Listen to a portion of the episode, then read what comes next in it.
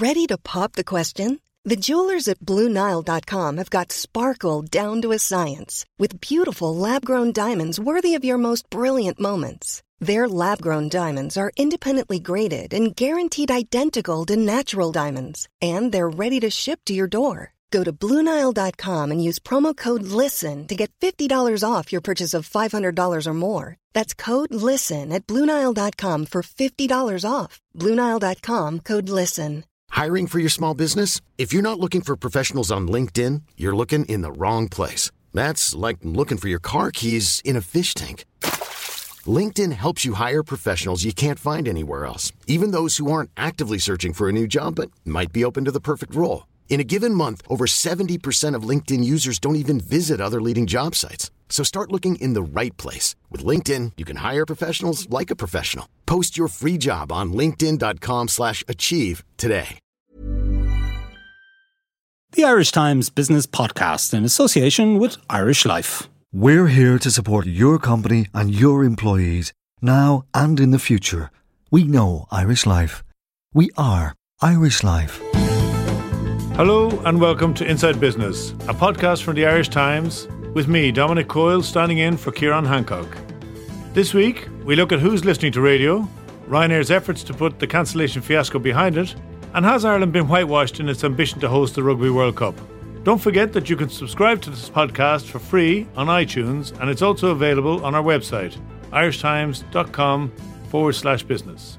Later in the show, Barry O'Halloran will examine Ryanair's latest results as we ask whether it has put its recent woes behind it. But we're going to start with the latest figures for radio listenership and the increasingly challenging market for music radio.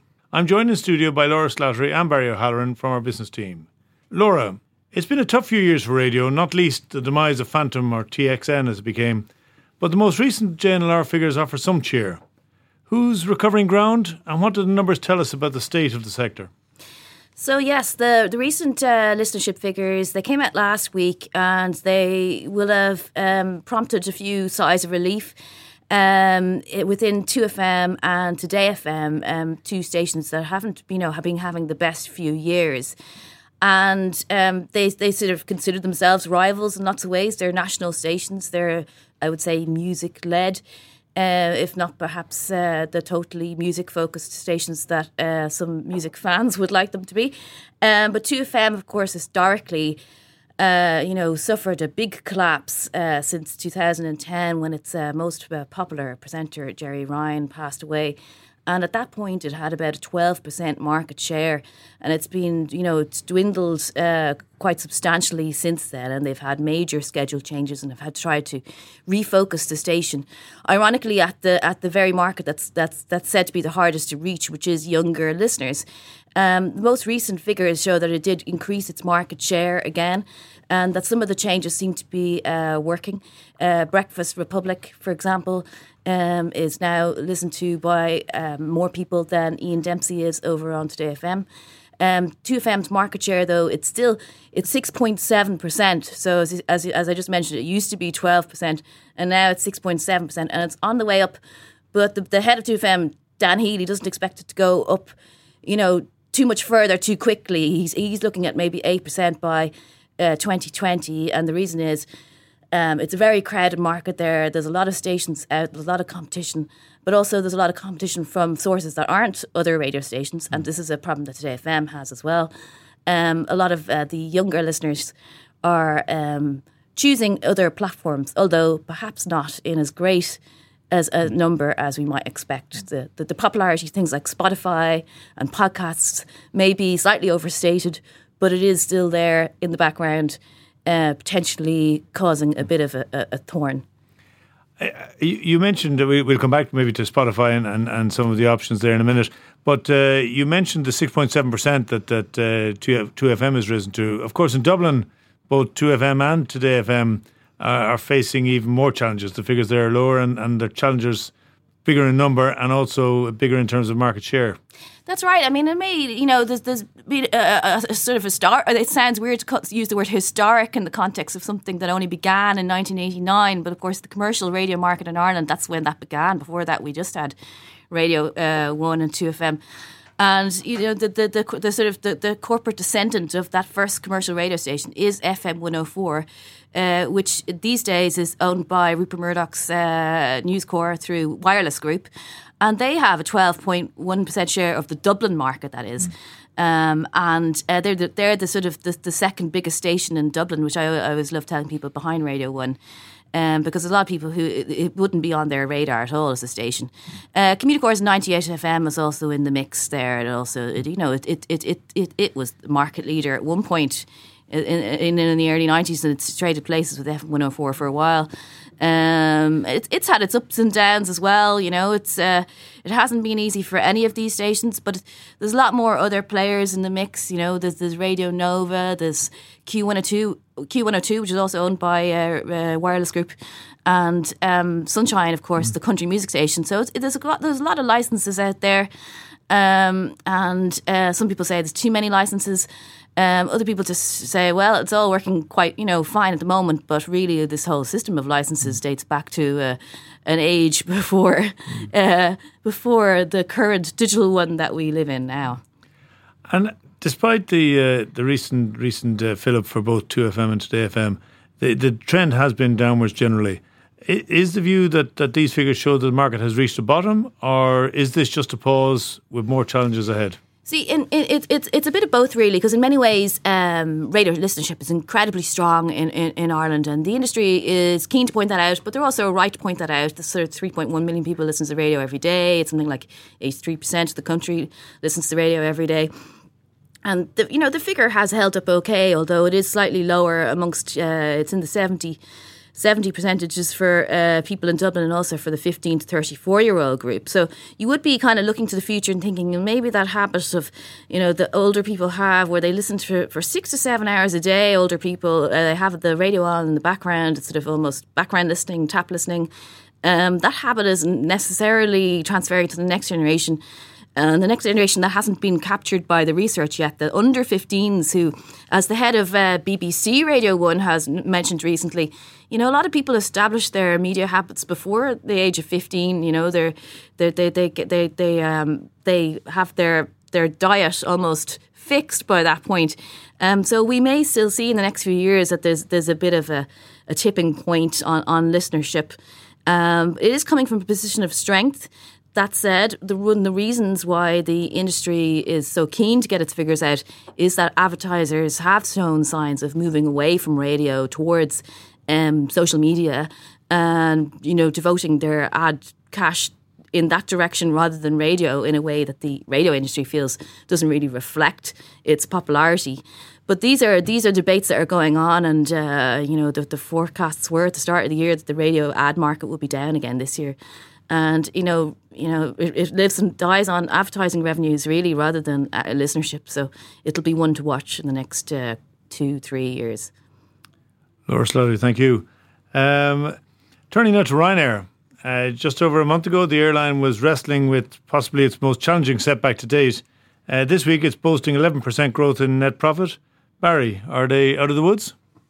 Um, I, none of this really surprises me in a way because the you've got to remember that you're talking about a period that was essentially um, up to the end of September, which was the, the first bite of the, the the the wave of cancellations that plunged the airline into a row last month. Um, I would have expected these figures always to be strong. They had a very strong August. They had a very strong July, twelve and a half million passengers both months. They also had a, a, a decent Easter, um, and so I mean these figures are as reflexive of those facts as they are of anything else. Nonetheless, given the fact that uh, a chunk of September was marred by the big, the big row um, over cancellations, I suppose you could say it's it's it's a it's a decent enough performance. Whether or not they're out of the woods, it really depends. To, you know which forest you're talking about. I think you know. And, the the profits for that first half came in at 1.3 billion, I think. Uh, the full year projection is between 1.4 and 1.45. That would seem to indicate that the second half is going to be considerably more challenging. It wouldn't be obviously the the best half of the year for it anyway, but it does sound like it's going to be very much more challenging for them on the numbers. Yeah, it does. I mean, look, the, the second half of, of their financial year runs from the end of September to the end of March, which is basically the the, the toughest time uh, barring Christmas, the toughest time of the year for, for travel. All you all you really have is, is is people who have to travel and a little bit of leisure. So that certainly does look to be the picture here. It tells you two things, I suppose. One, that possibly without the problems that they ran into eh, in September and that are now going to, that, that the legacy of which are now going to remain to the end of their financial year, that they would have outperformed the, the 1.4 to 1.45 billion um, guidance that they've been giving since more or less the beginning of the current financial year. Um, but at the same time, I suppose it, it also tells you that the, the, the, the underlying business is quite robust. They're still going to hit those numbers, despite the fact that they will actually carry around 2 million fewer people this year than they originally said they would. And Laura, um, obviously, reputation is everything for, for public companies. A report out this week says that uh, Ryanair's reputation has actually taken taken a, a knock this time round. Well, this was a, a, a, part of a study by uh, Core Media, which is uh, one of the biggest uh, buyers of advertising on behalf of its clients in Ireland. And uh, um, it does this research every month. It's kind of a monthly brand tracker, and it's partly designed to see how the advertising works. So uh, consumers, you know, more than a thousand consumers are asked about 117 brands every month, and for the first time in September, they noticed that the the, the Ryanair sort of brand uh, sentiment uh, had turned negative. Um, so what, but what uh, Core Media does is sort of it combines a kind of a sentiment figure. So it's basically the results of people being asked to rank a brand, you know, on a scale of one to five, with you know the visibility of the brand in the in the news or in or in ad markets that month, and the visibility was very high. Um, so a lot of people noticed the cancellation crisis story, but they didn't uh, they didn't like it. And, and, while Ryanair might hope with these numbers that uh, that much of that uh, that problem is behind it, still bubbling underneath, there is a, a an issue with the pilots. Yeah, um, the, uh, the, the pilots became kind of front and center in the crisis last month, um, but it was originally sparked by problems with rostering their holidays. Um, what the company is attempting to do essentially is mollify some levels of unrest by offering pay increases, various other incentives, and over the longer term is is promising a better career path more stability, more security, and is saying, and in some cases, rather correctly, it has to be said that that it's going to offer more security than than other airlines. Um, it, it's not clear just how well this is going down with with all pilots. Ten of its eighty-seven bases have a those at ten of its eighty-seven bases have apparently agreed to oh. new deals with the airline, um, but the airline isn't saying which bases they are. There are it's ten of eighty-seven, so that's um, you know that that's still quite a small proportion. I'm assuming that the process is is rumbling on in the background, but we don't know how many how many pilots are involved either, and they have four thousand two hundred pilots, and in fact are recruiting more of them all the time. So mm, we we need to see, but I'm assuming that if they get a breakthrough, that they will actually announce it. Once they, they may actually say, well, they may reach a point where they get a thousand or two thousand pilots and say, well, two thousand pilots you know, bases representing 2,000 pilots have now signed up to new deals. They may not. When we questioned them about it yesterday, their their their response was a very blunt. We're not commenting on ongoing negotiations with our employee representative councils. Those are the groups that represent pilots at each of their 87 bases. Um, so we, we have no real clarity on where that is. Right, but but we do know from from the story that uh, pilots are increasingly a scarce resource so it does look like Michael O'Leary and his team uh, do have work to do yet before they put this fully behind them. They do, and they, are bringing back uh, Peter Bellew from, who, who's a former uh, head of flight operations from um, Air Malaysia, where he's now chief executive. He starts next month.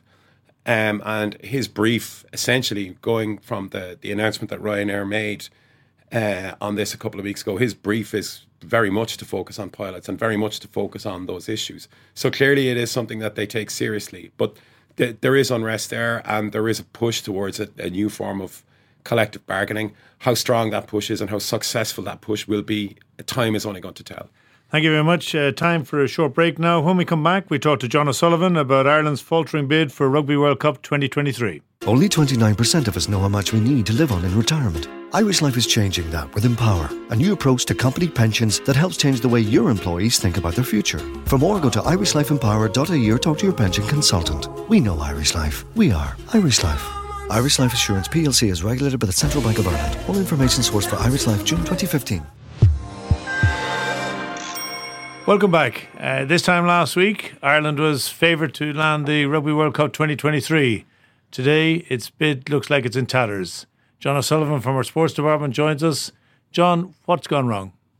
I think the bid fell down in two main areas. One was the uh, host uh, venues and cities, and the other was infrastructure. Um, the fact that a number of stadiums aren't up to spec at the moment, and this this was kind of uh, World Rugby were advised of this beforehand, so it wasn't a new phenomenon. But um, I was describing this to somebody, and it's like uh, somebody coming into uh, school with uh, saying that they've done their homework, but they've left it at home and the rest of the class arriving into school with their homework done. So the stadiums in South Africa and uh, France are perfect and fit for purpose as things stand. Ireland have made a promise that their stadiums will be fit for perfect and everything will be fine. Technology was another issue, which is something maybe that they could have addressed uh, in a better way uh, ahead of the inspections, if you like. You can it's one thing to say that the, the stadiums, you know, you know, you put in seats and various other aspects of that, but the technology shouldn't have been an issue, and it was an issue. Uh, certainly, reading the report from World Rugby, um, they were marked down on that. Um, in if you look at the overall discrepancy in percentage terms uh, with the bid, I think it was six point seven two between Ireland and South Africa, and that accounted for four point eight. So it was a it was a significant factor in it, and. Um, it's it's difficult. Ireland were also marked down because the government uh, the government promised to, to, pay 120 million. Obviously, South Africa uh, promised 160 million sterling, and France 150. And there was um, beneath the, the, five headings, if you like, the criteria. There are 21 subheadings uh, in which the the bids are judged, and Ireland finished outright bottom in seven seven of those, and they finished top in six. They actually finished top or joint top in uh, more than France. France were five and South Africa were 10. Um, France were very strong on the financial side of things. Um, but even, sorry, going back to that, that um, the tournament fee, the minimum tournament fee was 120 million, and that's what Ireland paid. Um, they were they were given 2.5 uh, points out of four, top marking of four, and South Africa were given four. So even though um, they met the minimum requirement, the fact that South Africa gave 160 million was a factor, not an inconsequential factor. Now Ireland clawed it back in terms of of uh, their their proposed uh, commercial revenue and advertising and sponsorship to finish level with South Africa in terms of the financial aspect of the bid, but France were were comfortably the the, the most appealing, if you like, to the uh, technical review group. Mm. And obviously, I mean, we knew ahead of time that, that the the bottom line counts, the stadiums count. We knew what the percentages were in, in terms of how those would be judged. Were we a little uh, over optimistic because South Africa was the rank outsider, and yet, as you say, they, they had the the infrastructure in place, uh, as did France, both big countries having hosted major events previously. Um, we didn't, and we're never likely to, as a, it's a much smaller economy, never having had to to address this sort of a sporting challenge before. Yeah, very much so. I mean, I think that uh, South Africa were six to one outsiders at the, you know two weeks ago. So um, um, that is the fact that they're now six to one on, uh, and Ireland are, have gone out to twelve to one. But the bookmakers will tell you all you need to know in terms of, of how they feel that the impact of this uh, report will be uh, in relation to the vote that takes place in London on November the fifteenth, when um, the winning bid will require twenty of thirty nine votes. Um, yeah, it, it, it is surprising that Ireland finished bottom. Uh, of the three candidates, uh, I think that will have come as it has certainly come as a huge disappointment to the IRFU. Um, and I think it's come as something of a little bit of a surprise. But as you rightly say, uh, in the tender process, they get uh, all the criteria on which they're judged, the weightings for those uh, criteria, the five headings in particular under which they're judged for this. So it, it shouldn't have come as a huge surprise. There are one or two aspects of it that are that are you know that the RFU will argue about afterwards. One is um, security. It was just something I was looking through the finer detail of which was Ireland, South Africa, and France were given the same rating, 2.5 out of 4 for security. But there was a there was a line in the or notation in the review of the Irish bid that said that they didn't give detailed enough information, and therefore they didn't get a higher mark. Now that should have been something where Ireland should have had an advantage over their rivals. In very few other areas, they, Ireland also finished top in terms of the, the concept for the World Cup, and, and uh, they were better than the other two bids in that respect. But there were aspects of the bid where you where you would definitely look and say, yes, um, Ireland will be disappointed that they didn't do better, and if they weren't aware of of how this would be marked, they should have been aware of how it would be marked. And I think going back to the stadia aspect of things, the fact that only two of the eight venues are, are kind of fit for purpose, if you like, if the World Cup was tomorrow. Now, you, you can argue it's six years down the line, everything, government funding is there, 34 million, so there's no issue. Uh, and, World Rugby accept this, that there is no issue and the stadiums uh, will be uh, will be perfect for a tournament in, in six years' time. But uh, I suppose when you have the theoretical and the tangible, you tend to weigh more heavily in favour of the tangible, and that is something that, that has come through loud and clear in terms of the report. So we got the vision thing right, but we're not so good at the, the nuts and bolts to date anyway. Oh, why were, were we so keen to host this? Obviously, there's glory of hosting the World Cup, but presumably there was a, it would have been attractive to Ireland Inc. on, on an economic level too. Absolutely, I think there is there is that aspect of. I think from uh, it, there there are probably two different uh, two different sides to this, or it, it's um, from that perspective.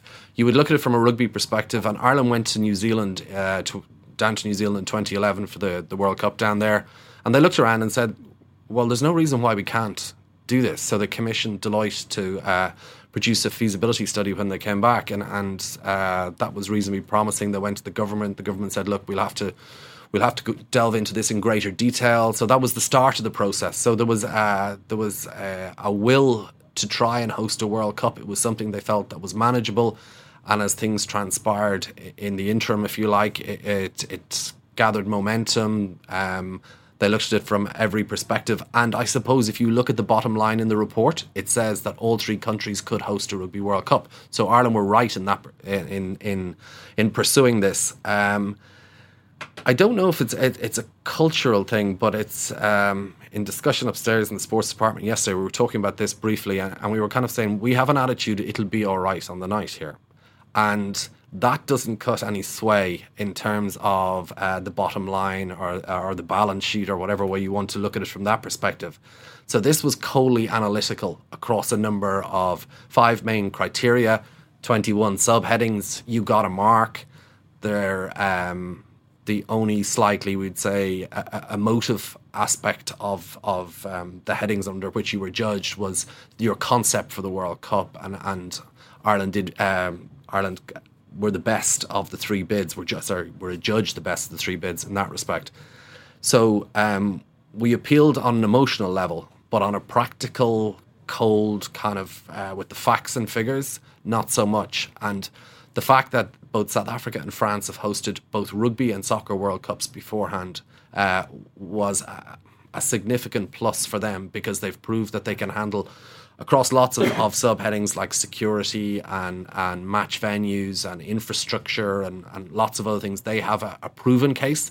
Ireland, you would have to say, because they, they haven't, for example, hosted a tournament at eight different venues simultaneously, would always be more theoretically theoretical. Yes, could they do it? Yes, they could, but there's no practical proof of this. And some of the weightings in, in terms of the scores that were awarded reflect that as well. That's um, that's something that's come through from the report.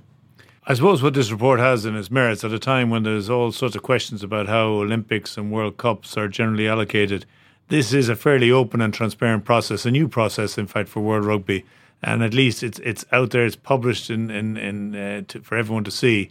Um, we still have obviously a few weeks to go for Ireland to try to plead his case, uh, however successfully or not. But to date, how much has it cost uh, Ireland, both the RFU and, and elsewhere? I guess the bid has cost just over two million. I think it's it's divided between about one point five for the government and, and a little over five hundred thousand for the IRFU um, to get where to get to the stage at which they find themselves now. Um, you're right in the sense that if Ireland are to, I think the best case scenario for Ireland at the moment is that they get down to a head to head in terms of the voting process. I think if they could somehow scramble their way into a head to head, they would have a better chance. So basically, in London on November the 15th, the three countries, the, the rest, there are 39 votes available. Uh, and the three countries will compete for those votes. Obviously, 20 gets you uh, the 2023 Rugby World Cup. Um, if there isn't an outright winner after the first stage of voting, then the, uh, the uh, country with the lowest number of votes is eliminated, and you vote again. and it's a secret ballot. And if you're looking for crumbs at the table here, the fact that it's a secret ballot, and if Ireland could get into a head-to-head with another country, m- might, might, and it's a, it's a kind of, uh, I wouldn't say it's a remote possibility, but it's a distant possibility.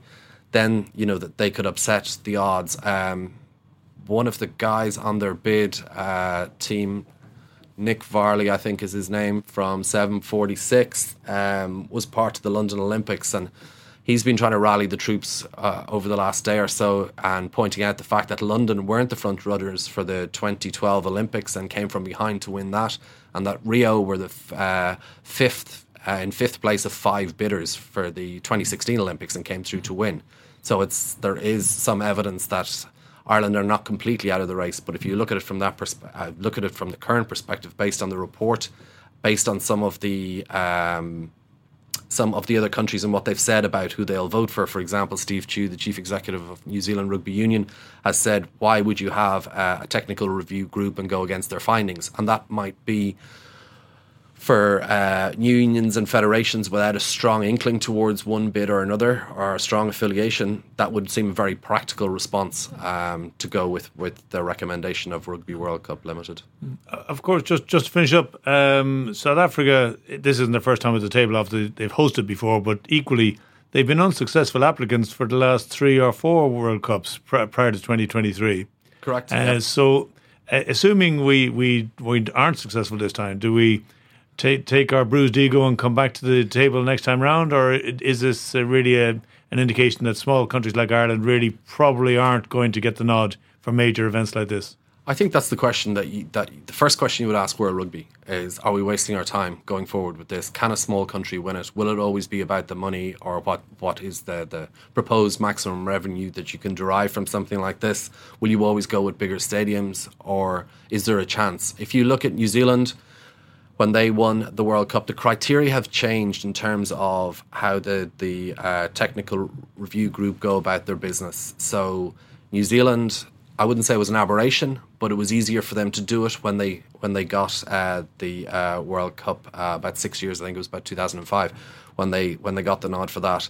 In terms of, of the South African aspect of things, yes, they have been uh, committed to bidding for the last three World Cups, and they've they've been unlucky in some respects. And I think if World Rugby had their time over again, this is just a personal feeling. Is I think I'm not so sure that they would go to Japan. I think that the um, the issues that they have there, the fact that it appears to be overshadowed by the Tokyo Olympics in 2020, is a problem for them. Um, South Africa did a great job, and a lot of people will recall 1995 when it was a great tournament, very colourful tournament. Obviously, Nelson Mandela presenting the trophy to Francois Pienaar. So there was it was a very positive reflection. They hosted the Soccer World Cup as well in 2010. It went off largely without a hitch. So they have that. There's the empirical evidence of being able to host these major tournaments, and uh, I think the fact that they have they've shown a committed interest over three bidding processes uh, would suggest that there would be some sympathy towards them as well, having uh, lost out to New Zealand in 2011, to England in 2015, and to Japan in 2019. John O'Sullivan, thank you very much. Um, that's all for this week. Uh, my thanks to producer Declan and to JJ on Sound. Uh, join us again next week on Inside Business.